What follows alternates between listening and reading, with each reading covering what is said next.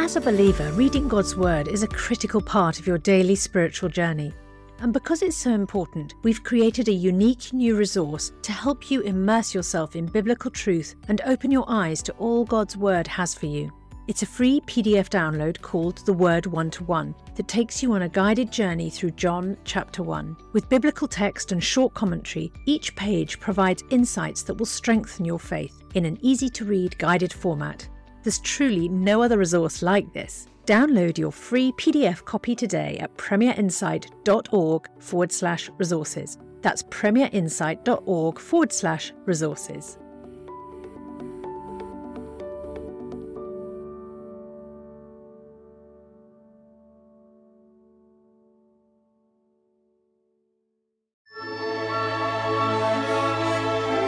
The C.S. Lewis Podcast with Alister McGrath.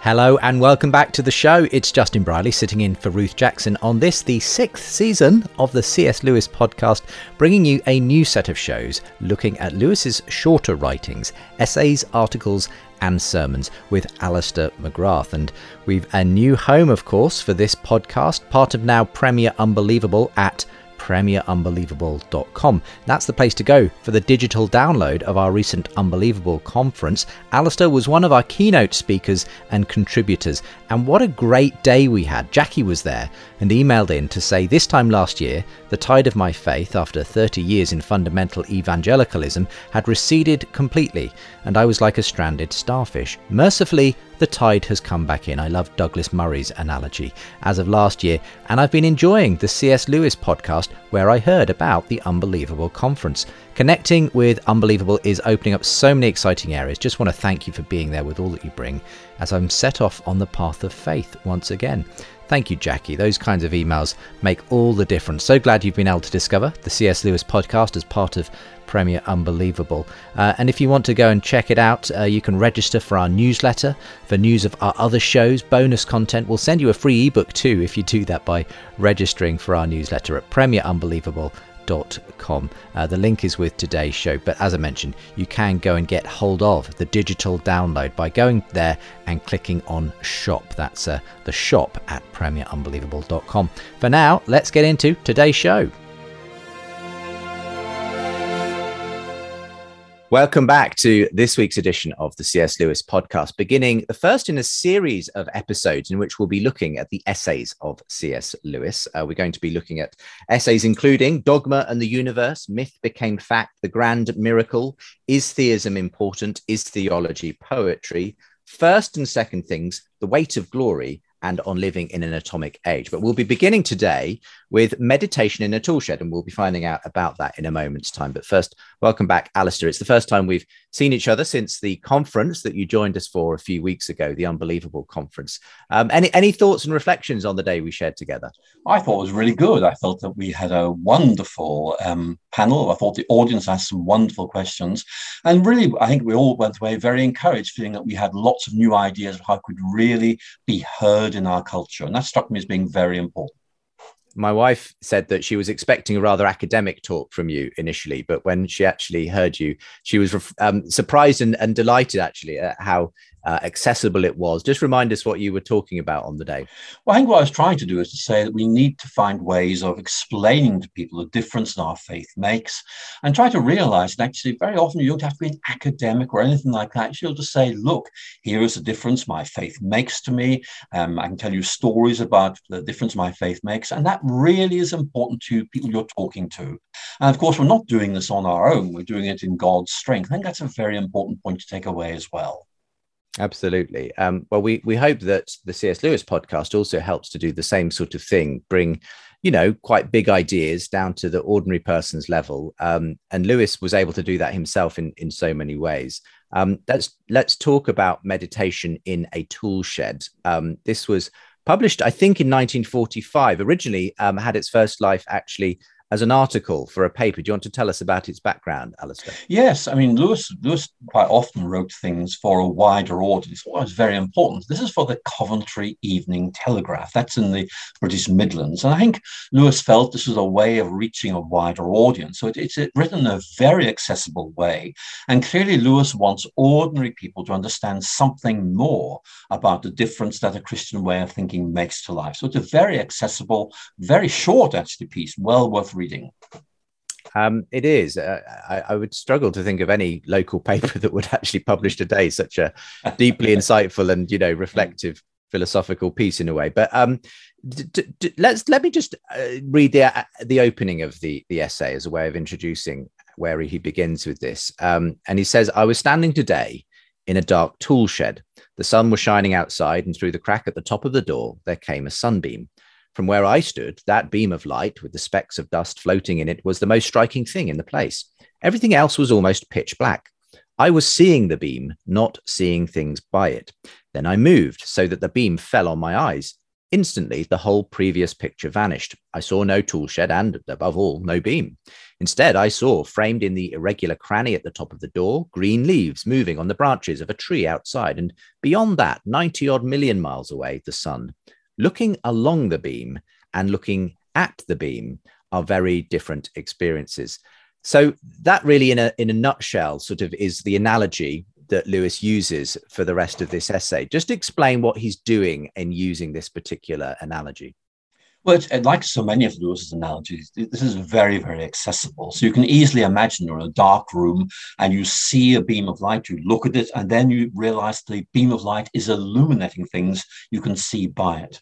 I think Lewis is trying to bring out a number of points here. One, one of them is this clearly that, in, in effect, very often we we look at Christianity, we try and understand what it's all about, and we need instead to look through it, look along it, and ask in what way does our Christian faith help us understand ourselves, our world? What difference does it make? How can we use our faith to, in effect, engage and see our world properly? That's a very important starting point. But the second point he's making is actually there's a quality of difference between looking at and looking along. Looking at is very objective, very detached. I'm looking at something. Whereas the kind of uh, looking along experience Lewis described is much more engaged. You become involved in what you're seeing. I think that's one of the points that Lewis is trying to make. Too often we think of our Christian faith as, in effect, an objective body of knowledge, knowing, knowing things. And what Lewis is trying to say is no, no, no. It draws us in, it excites us, it in effect makes us um, see things in a different way. We relate to them in a way that's not detached, it's engaged, it's involved. And that's very characteristic of Lewis. And this analogy, I think, helps him to make that point very clearly and and he he kind of likens it to various sort of things that you could study objectively if you like. You know sociologically you could study the the dance of you know a particular tribe in africa um, and sort of explain it in that sense. Uh, you could uh, explain what's happening when you know a piece of music hits our eardrums and you know all kinds of brain synapses fire and things like that. But he he draws the distinction between looking at that thing and actually looking along that thing experiencing that thing that you're not you're not having the same experience. You're not one is not more true than the other in some sense. Well, that's right. I mean, one of the points that Lewis really wants us to make, understand, is that you can have these different experiences. It's not as if one's right and one's wrong. Actually, on their own, they're inadequate. But taken, if you take them together, it really gives you both the objective and the subjective aspects of reality. And Lewis, I think, is really concerned about ways of looking at uh, ourselves or our world, which are only looking at things in one way and thus failing to look at the deeper questions. So Lewis's analogy really is inviting us to look along our faith and realize that this, in effect, helps us to understand things in a deeper and better way, which is not incompatible with a sociological or scientific way of looking at things, but gives us a distinctively Christian reading of our world. And that's very important for Lewis. I mean, I think this could be related to the way we look at the Bible. Um, so, so there, there are different ways, obviously, of, of reading the Bible. You know, you've got the biblical scholar who wants to sort of examine objectively the text and so on.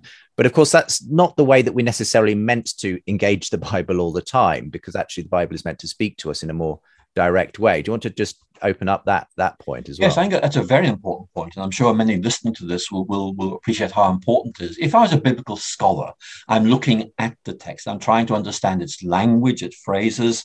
I'm trying to understand, oh, what's what's the reference to this person? In other words, I'm looking at the text and trying to, in effect, make the text itself the object of my study. Or, Lewis is saying, you can look along the text. And here, what you're doing is something rather different. You're saying, if I read this text, what difference does it make to the way I understand myself or the way I look at the world? And in fact, it's an invitation to, to see things in a new way. Now, it's not as if one is right and one is wrong. And indeed, both of them really belong together, but they are different. And Lewis, I think, is worried that we may say we only need one of these and thus impoverish our engagement with the world.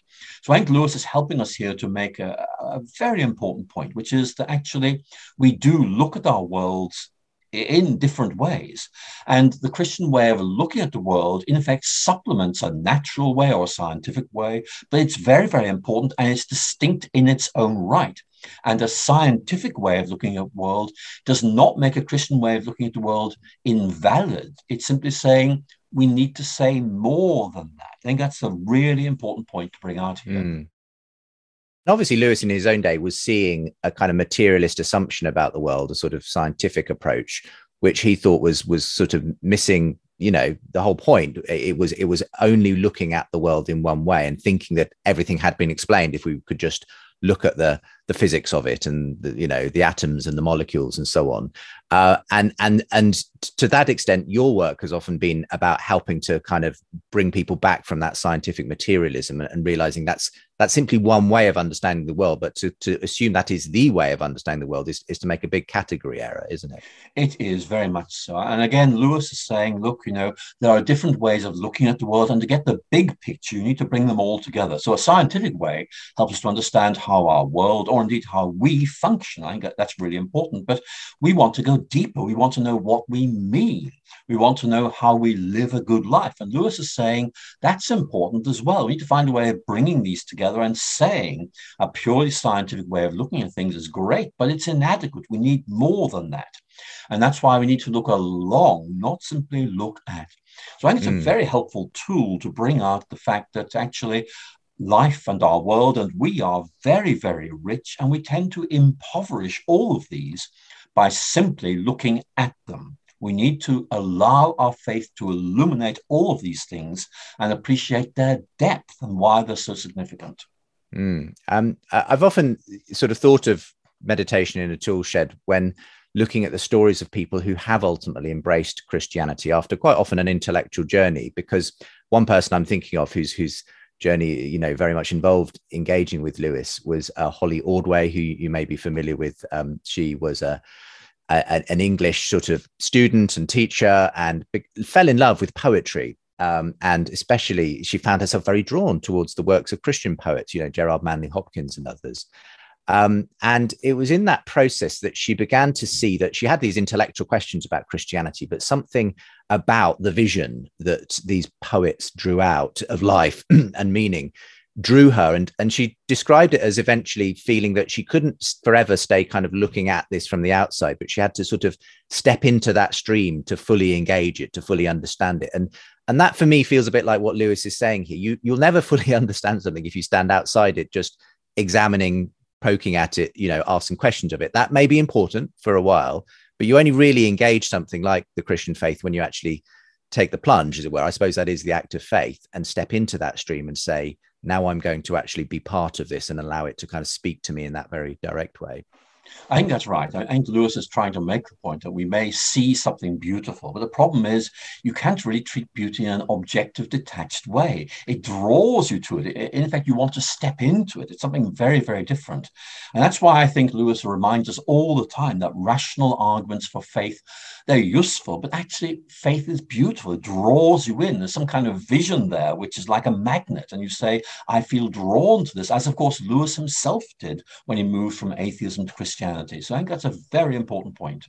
Mm. I mean, how, how how do we encourage people in a way? There's many people listening to this who who may be very intellectually, you know, engaged, and, and in a sense, that's that's the routine very often to all kinds of issues, and may feel the sort of almost concerned at sort of letting go of the the kind of rational approach and saying no i'm just going to experience something you know people sometimes are a bit worried about about whether i'm sort of letting go of reason when i sort of just decide to engage in something more directly um, how, how do we sort of mitigate for that sort of concern that people sometimes have Well, I think we need to say that God has given us many faculties reason, imagination, our emotions, and Christianity engages all of these. And I wouldn't say for one moment we, we leave the rational side of Christianity to one side. It's just there's a lot more to Christianity than that. And what draws some people is this rational vision what draws other is the experience of beauty or wonder or love, which in effect draw you to faith. You, discover the rational side later then. But for each of us, there's our own way to faith, and we mustn't lay down, it can only happen like this.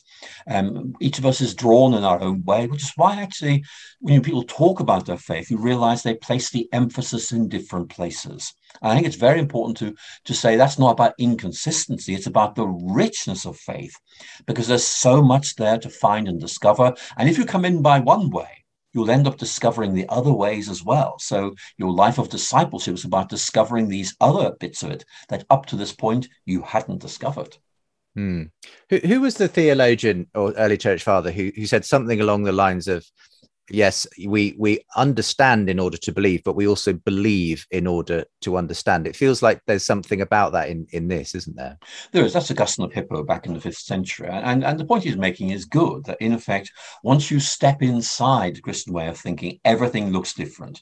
But you don't see that from outside. And mm-hmm. in using this analogy of the looking at looking along what lewis is trying to say is you've got to step inside and see along the christian faith. And then everything looks difference. And part of our discipleship, our walk of faith, is actually learning to use our faith to, to see our world and ourselves in this different way. Mm.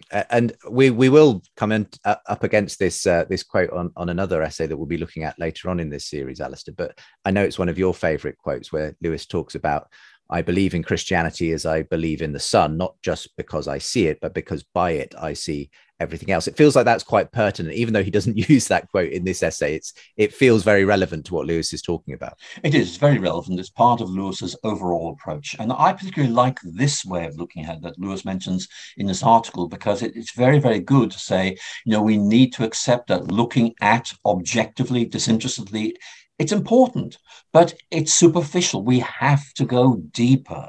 And looking along opens up this world of commitment, engagement, and depth and they're both there waiting to be discovered. So my plea is we go deeper and don't just skim things on the surface. Well, uh, if you want to get hold of this, I know that there are copies available floating around on the internet of meditation in a tool shed. I'm not exactly sure which books you would have to go to in order to find it. In fact, I've found as I've I've looked out these various essays, some of them are in God in the Dock, and we'll be coming to a few of those in the next few episodes. Um, the, the, copy I've got is one from the 1970s here. Um, but but uh, yes, these these essays they tend to have been dotted around in various publications, republished here and there at various points, don't they, Alister? They do. There, there, are there are some collections of all of Lewis's essays, and they're in there, or some of them actually you can find on the internet. So mm. just look around and see what you find. Absolutely. Well, it's been fun um, diving into this one, and we've got plenty more to come in future editions of the show. But for now, Alister, thank you very much for joining me today. Always a pleasure. Thank you.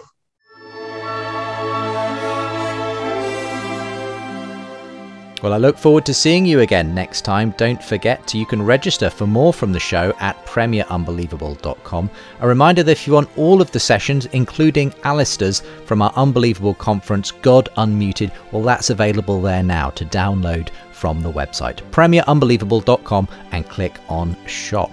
We'll continue on the shorter works of C.S. Lewis next time. See you then.